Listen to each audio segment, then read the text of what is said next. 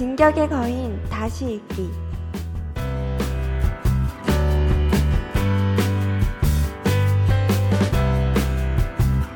진격의 거인 다시 읽기입니다. 안녕하세요. 팟캐스트 채널로 진행되는 진격의 거인 다시 읽기입니다. 첫 방송이 되겠네요.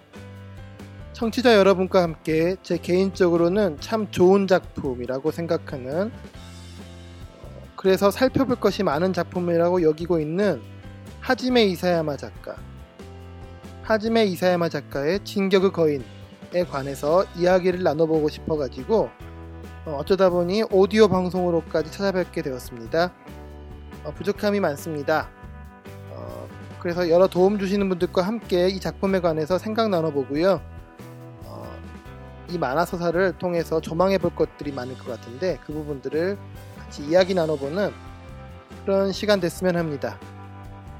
어, 사실 이 작품은 굉장히 격렬하고요. 드라마틱한 이야기 구조를 가득하게 채워놓고 있는 만화입니다.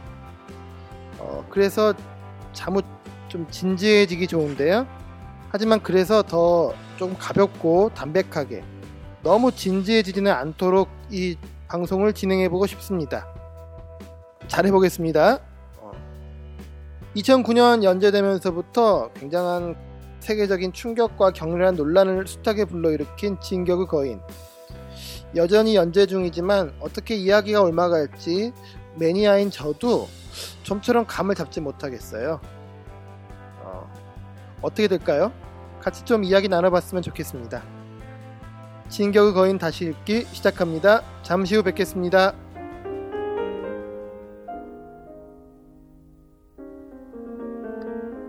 청취자 여러분들도 언젠가부터 그 진격의 무엇 무엇 하는 예능 방송이나 광고 문구 보시지 않으셨어요? 저는 많이 봤거든요. 뭐 진격의 렌트카, 진격의 파닥 뭐 이런 식으로 사실 한국어 문법에 맞지 않는 표현이죠. 그런데 이런 표현들이 홍수처럼 한때 쏟아졌던 것만 봐도 어, 이 작품이 한국에서도 굉장한 인기였다는 것을 반영하는 것 같습니다. 어, 아니면 이 작품을 보시지 않았더라도요, 이런 문구를 들어본 적 없으세요? 저는 예능 프로에서도 들어봤습니다. 어, 제가 한번 읽어볼게요. 그날 인류는 떠올렸다. 놈들에게 지배당하던 공포를. 새장 속에 갇혀있던 굴욕을. 어, 텔레비전판 진격의 거인이었던 것 같습니다. 어, 이 짧은 읊조림으로 시작했었거든요. 어, 굉장히 인상적이고 강렬했습니다. 어, 실제로 그 TV판 진격의 거인으로 입문하시는 분들이 꽤 있었어요. 저도 방송을 통해서 이 작품을 접했고 코믹스로 넘, 건너간 케이스입니다. 굉장히 인상적인 기억입니다. 어, 진격의 거인은 2009년 10월경에 어, 제 기억이 맞다면 2009년 10월경에 일본의 그 고단샤 코믹스 매거진이라는 어, 만화 잡지 한 켠에 작게 연재를 시작한 작품이에요. 워낙 만화라는 매체가 잘 보급된 일본인지라 그간 숱한 흥행 작품, 유명세를 탄 만화 작가들이 많이 있었지만은요. 이 진격의 거인 그리고 이 작품의 작가인 하지메 이사야마라는 이 캐릭터는 여러 면에서 이전의 만화들과는 결이 다른 센세이션을 일으키고 있다고 볼 수 있습니다. 특히 이, 이, 작품을 이야기할 때 작가인 하지메 이사야마라는 청년 만화가에 관한 얘기를 빼놓을 수가 없을 것 같습니다. 작품이란 결국 작가의 세계관 혹은 작가가 살아가는 세상에 관한 모사를 투영한다고 할까요? 그러한 모사가 스며 있을 수밖에 없다고 볼 수 있겠습니다.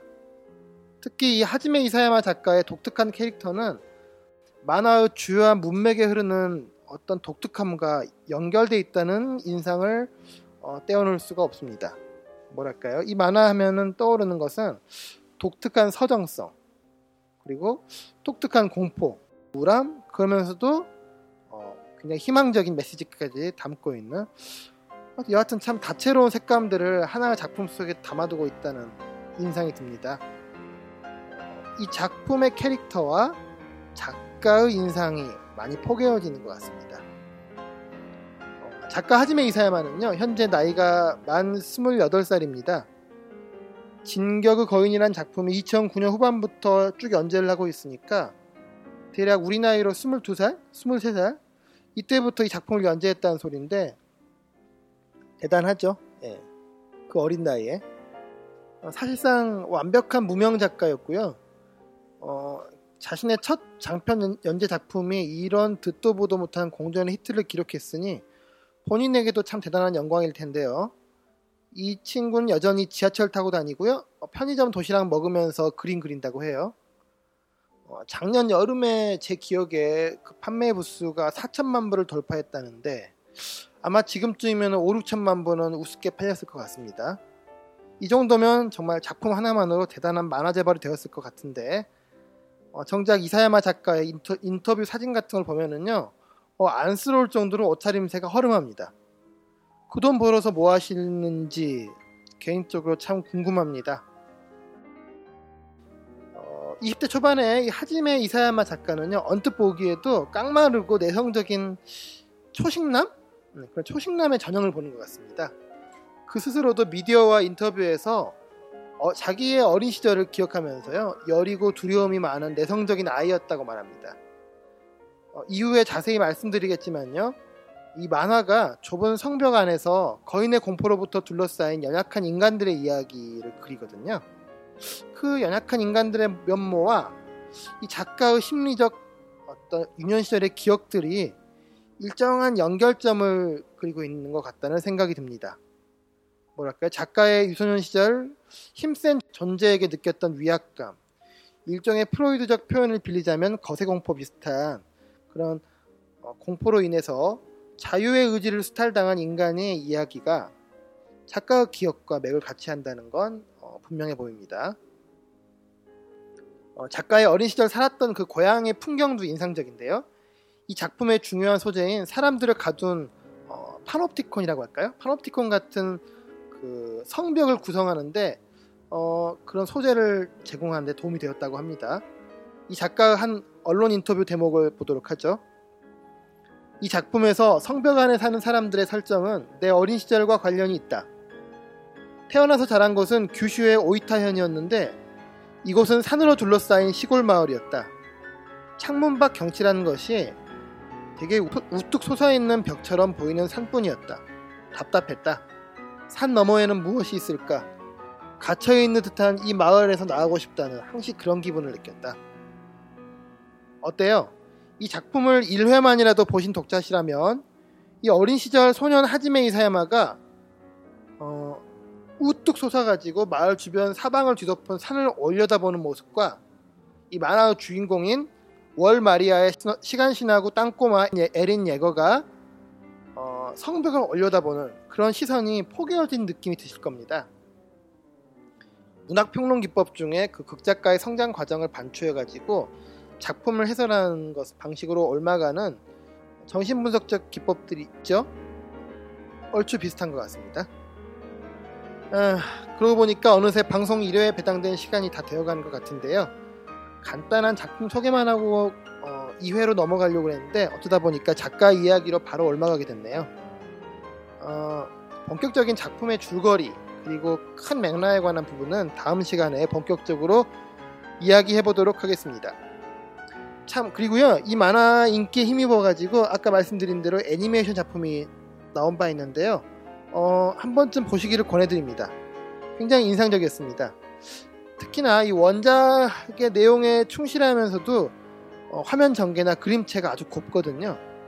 이게 왜 이 얘기 하냐면은 그 하지메 이사야마 작가가 그 이야기를 구성하는 힘은 굉장히 강렬한데 이 그림체가 사실 그렇게 말끔하고 세련됐다는 느낌은 별로 안 듭니다.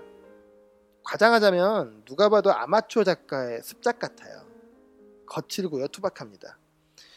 예, 그래서 저는 애니메이션 작품으로 한번 입문해 보는 것도 나쁘지 않겠다 그런 생각을 합니다. 올해 일본에서 이 작품이 실사 영화로도 제작되었다고 하는데요. 뭐 아이돌 연예인들이 배우로 나오고 한다고 하는데 그 광고를 본 적이 있는데 저는 전혀 마음이 안 가더라고요. 네, 매니아인데도 불구하고 보고 싶다는 생각이 안 들었어요. 결정적으로 그 중세 유럽풍의 이야기 세계관의 배경과는 다르게 실사 영화 속의 주인공들이 다 일본 사람들이에요. 예, 게다가 그 중세 시대 배경인데 영화에서는 뭐 기관총이 나오고요. 그러니까 근대의 전쟁터를 로 새롭게 설정을 했더라고요. 글쎄요, 작가가 이런 식의 이야기 변경에 동의를 했는지 의아합니다. 어쨌든 그 원작과는 썩 악의가 들어맞지 않을 것 같은데요. 뭐 모르겠습니다. 실사 영화를 보신 분 있으시다면 한 번쯤 평을 올려주시는 것도 좋겠습니다. 어, 서툰 첫 방송 청취해 주셔서 감사합니다. 어, 좀더 가볍게요. 좀 더 풍성하게 방송을 끌어가도록 해보겠습니다. 어, 초대 손님도 몇 분 모셔보고 싶은데요. 섭외가 잘 될지는 모르겠습니다. 어, 다음 시간에 더 좋은 방송으로 찾아뵙겠습니다. 안녕히 계세요.